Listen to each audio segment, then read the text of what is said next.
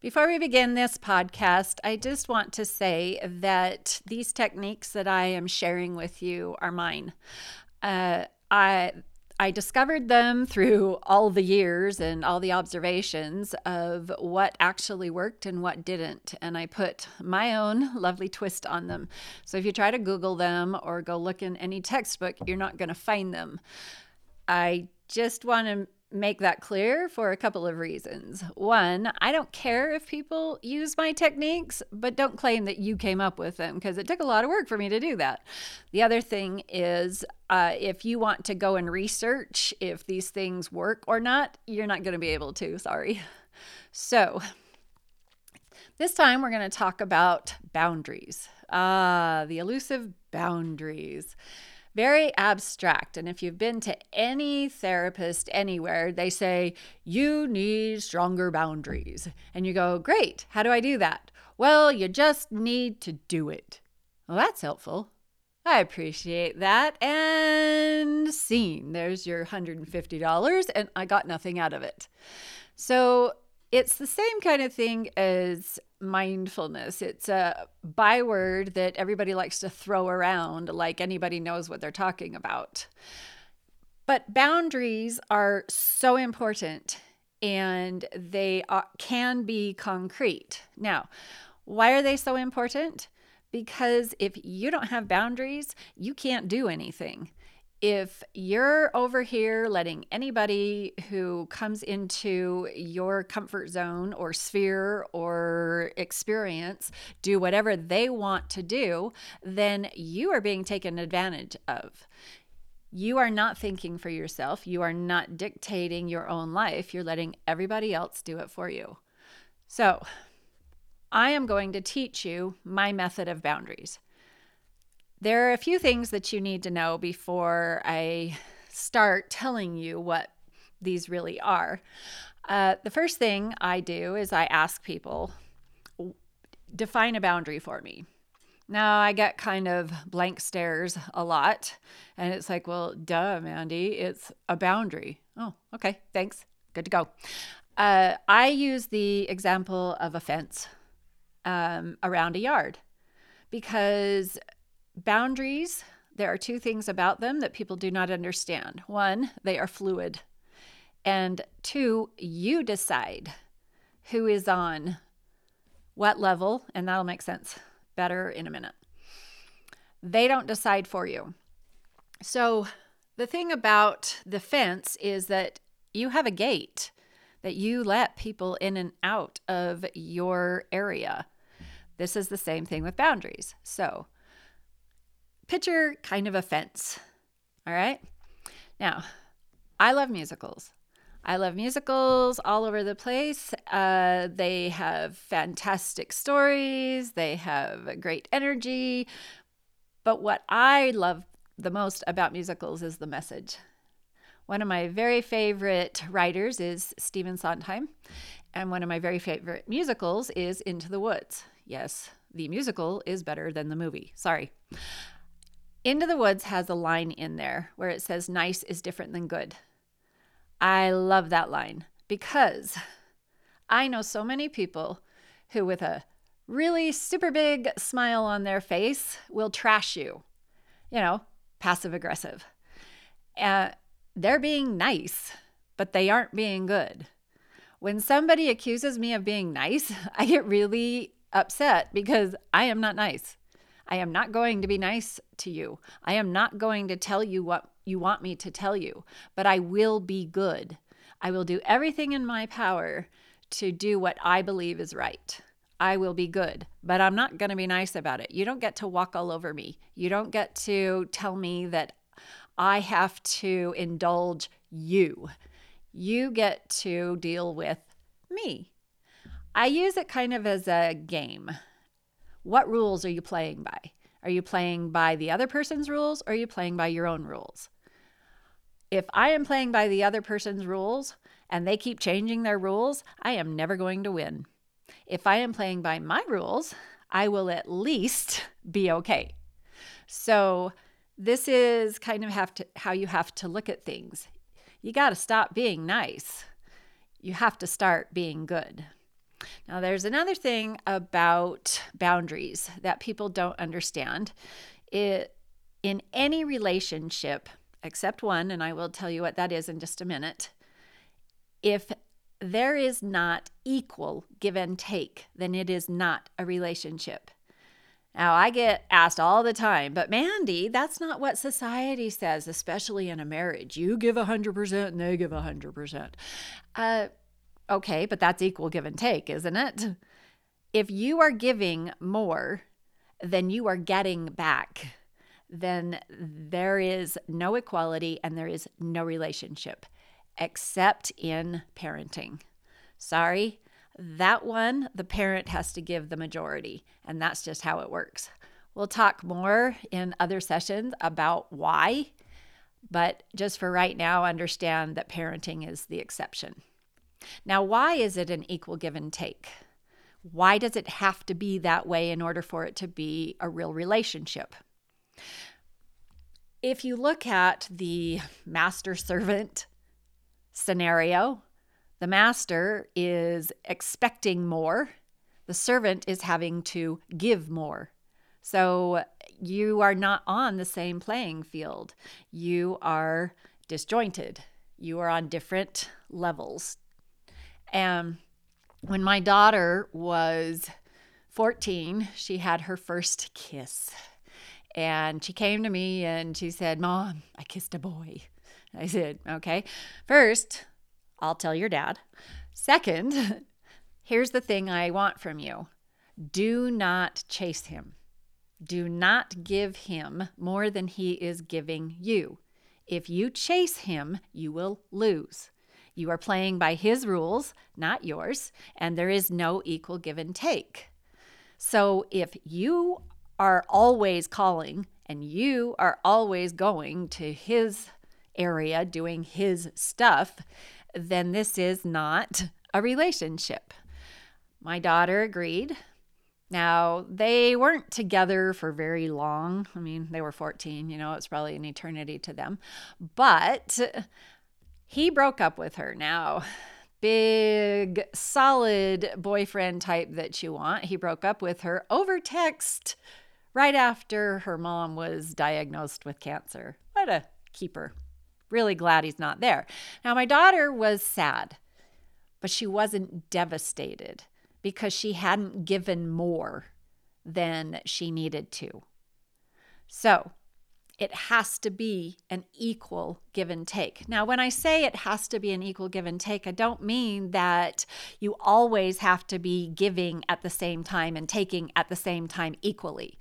Uh, when I was pregnant, uh, my pregnancies were life threatening, and my husband had to take care of me all the time. I couldn't give anything. I was bedridden for nine months. However, when my husband got sick, I stepped in and I took care of him. So it still was an equal give and take. It was just we knew that it would eventually balance out. Now, that is the benefits of marriage. You know that you have a lot more time to give the equal give and take, but it still has to be that way in order for it to be a relationship. Okay, so now on to what boundaries really are. They are levels. They are not uh, fences or concrete walls or anything like that. They are levels. They are the levels that we put people on in our lives. There are seven of these levels. Broken down, here is what they are labeled as strangers, recognize, acquaintance, friends, close friends, BFF, you. Why did I say that with no explanation? So that you kind of get it into your head what you're looking at. Now, when I'm telling people about these levels, I want them to visualize what I am saying. So do that while I'm talking. The first level we have is strangers. Strangers is up at the top. It is the biggest level that we have. Strangers are those people that we will follow, uh, see on the street or at the grocery store. If we're in school, we'll see them like in an assembly sitting on the other side of the auditorium. we might make eye contact, there might be a head nod, but that's it. The next day, you can't even remember that you saw them or what they were wearing or anything about them. Strangers. Level two comes down the next level. These are people that you recognize. In the workforce, these can be people that work in another apartment department. Sorry, that uh, like if you're in sales and they're in IT, um, you notice when they're not there. In school, uh, we kind of pay attention to the kids who are walking down the hall when we're changing classes. And when somebody's missing, you recognize that they aren't there. So that's the next level recognize. The next level is acquaintance. These are people, you know their first name. You'll say hi to them. Uh, you might sit next to them, share a cubicle or a desk in school, you know, class in school, and you know when they're not there, you know when they're missing, you know when they're kind of sad or whatever. You rec- you recognize, but you know their name and you know more about them. Okay. The next level we have friends. Friends are people that you know their first and last name. You your topics will move from hey, how you doing? It's cold outside to what'd you do this weekend? I went and hung out, or I went to Lagoon, or I went and, to Disneyland. Oh, okay, that's cool. Uh, friends, you know their first and last name, and these are people that you will invite to your birthday party. These are those that you don't mind hanging out with. All right. The next level, close friends. This is where we start, if your family is healthy, to put family members. This is where you'll get siblings. This is where you'll get cousins, aunts, uncles, grandparents, is in the close friends situation. These are people that you would invite to your wedding or your funeral. These are people that you can call up when you need help. These are those people that you hang out with, you know about them, they know about you. It's not too personal. The next level is the BFF level. Now, this level has at most two to three people on it. When you're younger, it's usually your parents as you get older, it can be a boyfriend or girlfriend. Uh, it can be a really, really close school friend or coworker. Uh, when you get married, hopefully it's your spouse. If it's not, there's something wrong with your marriage. You need this person in your life. Now, I have two people on my BFF level, and they are on different levels on the BFF level my husband and my best friend. My best friend knows that I share way more information with my husband than I do with her. And she's okay with that because she does the same with her husband. But second to my husband, I share the most information with her. Now, if the BFF level is the level that you share all the information of, of who you are and what you do, then how can we have one more level? Well, the one more level is you. You are reserved for those things that you don't want to tell anybody, that are just there for you. And that isn't withholding information, that is maintaining healthy levels or boundaries. Now, the joke is the last level is me because my clients claim that I know everything. So I'm just down there on the eighth level and there's nothing they can do about it. but that is the joke. So when I say visualize this, I have had people tell me that this reminds them of a dollhouse. I've had people tell me it's like a pizza slice or a solar system or a video game. I really don't care what you visualize as long as you visualize it because you need to understand that it moves fr- uh, like an attic to a basement, and more people fill the attic than fill the basement. So you're looking at the numbers going from bigger to smaller. Like I said, on the BFF level, if you've got more than three people on that level, that level is too full. Now, all of these levels need to be filled in order to be a healthy person, but they need to be filled with the healthy. The problem that we get into where people don't have boundaries is that they've got too many unhealthy people on these levels. They also don't think the levels are fluid and they let people choose what level they're going to be on rather than putting them on the level that they belong. Let me give some examples here. Let's start with the fluid. It is pretty darn obvious that somebody you meet is not going to be your BFF right off the bat. When my husband and I started dating, I knew who he was. He had grown up in my neighborhood, but he was older than I was, so we never hung out together or in the same circles for that matter. So by the time we started dating, I knew more about his family than I knew about him. So you have to look at the fact that if I stuck with that, we wouldn't be married because there's no way I'm going to marry a stranger. So it's really easy to understand that the levels are fluid when you're getting to know people, it's really hard to understand that the levels can be fluid the other direction.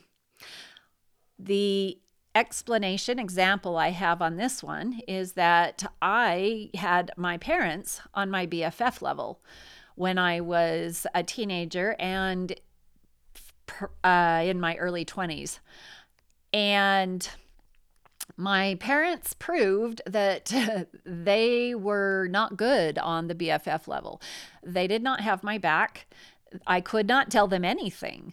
And they supported people who were hurting me. So that's not really the healthy BFF I was hoping for, right?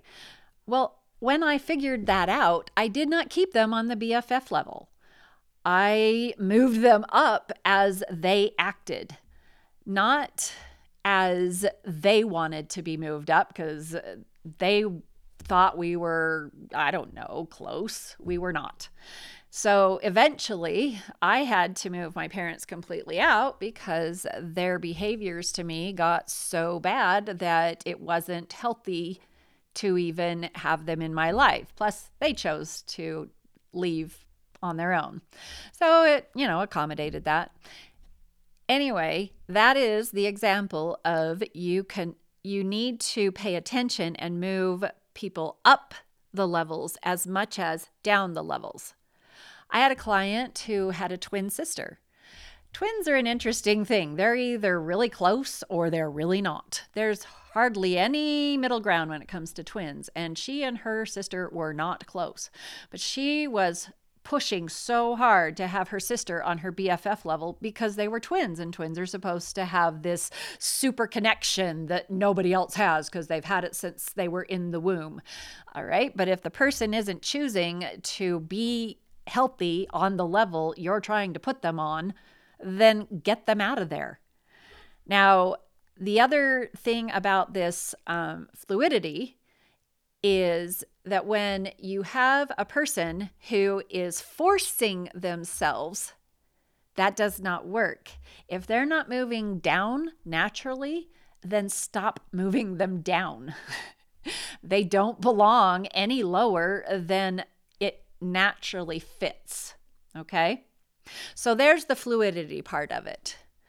Now, the thing I'm going to tell you of p- having people put themselves on levels as opposed to you choosing what level they go on, you have. I had an abusive boyfriend. I had this boyfriend for six years. We got engaged. We thought we were in love. I didn't know he was abusive. I know you're in the middle of it, you don't see it. And I let him pick where he was in my life. I didn't put him where he should have been. And because of that, he was allowed to do a lot more damage than if I had said, You aren't naturally down on these levels, so I'm done trying to keep you there. Fluid, natural, you place people where they are. All right, but Mandy, how do I do that? I get that this is now concrete and I can picture the levels. Well, it's in my description how you can do that. So, my girls love to go backpacking, and they were meeting up with my brother. Uh, to go together. And my brother called up and he said, There is a family member coming that I know your girls aren't very close to and they have a hard time with. I just wanted you to let wanted to let you know that this family member was going to be there so it didn't take them by surprise. I said, I appreciate it. Thank you. And then went and told my daughters, this family member is going to be there. And my one daughter looked at me in, in a total panic and said, What do I do? And I said, Well, I find it helpful to treat a stranger like a stranger. If you walk up to somebody on the corner waiting for the light to change to cross the street, do you hug them and start spilling your guts to them? No. And if they start doing that to you, you scream assault, push them off, and run away. I, we don't allow that you don't share information with people you don't know. Just because they're supposed to be a cousin or a distant second aunt removed by three generations doesn't mean you have to spill your life story to them. So, if you have a stranger, did I say you talk? No, you don't. So I said I asked my daughter, I said, "What would you do if there was somebody you'd never met before who showed up. She said, I would give him a head nod and that would be the extent of it. And I said, then that's how you deal with that family member. You give him a head nod and that's the extent of it. You don't have to worry about it. You don't have to feel guilty about having boundaries. Like I said, you have to have them. Otherwise, everybody decides your life. You don't get to decide it yourself. So, boundaries are healthy, they're important, they're necessary. Stop feeling guilty that you have them. I had somebody tell me once that I it sounded really mean how I was talking about a person. And I looked at them and I said, "No, it's not mean, it's the truth." If they don't want to be talked about that way, then they shouldn't be acting that way. I wasn't choosing how they were acting. I was simply speaking the truth of what was happening to me, how their actions were affecting me, what I was seeing, and what I was experiencing. If they don't want that reputation, then they need to change how they're doing it. So stop feeling guilty for putting people on the levels that they belong on. Because here's the thing if your levels are full of unhealthy, how are you ever going to fit healthy on there? You cannot three people on your BFF level, maximum. So if you have three unhealthy people on your BFF level, you don't have room to move anybody down naturally. My advice is to make a list of people and see how you interact with them really not how they say you interact with them, not how you feel guilty about interacting with them or not interacting with them, but how you actually feel comfortable interacting with them. And then look at the level you've got them on. If you are calling up somebody who never shares any information with you ever, and you are saying, Oh my gosh, I had the worst day today, and I'm fighting with my husband, and it's just awful, and I don't know what to do, and they're over here telling you that their favorite color is blue, you are not BFFs.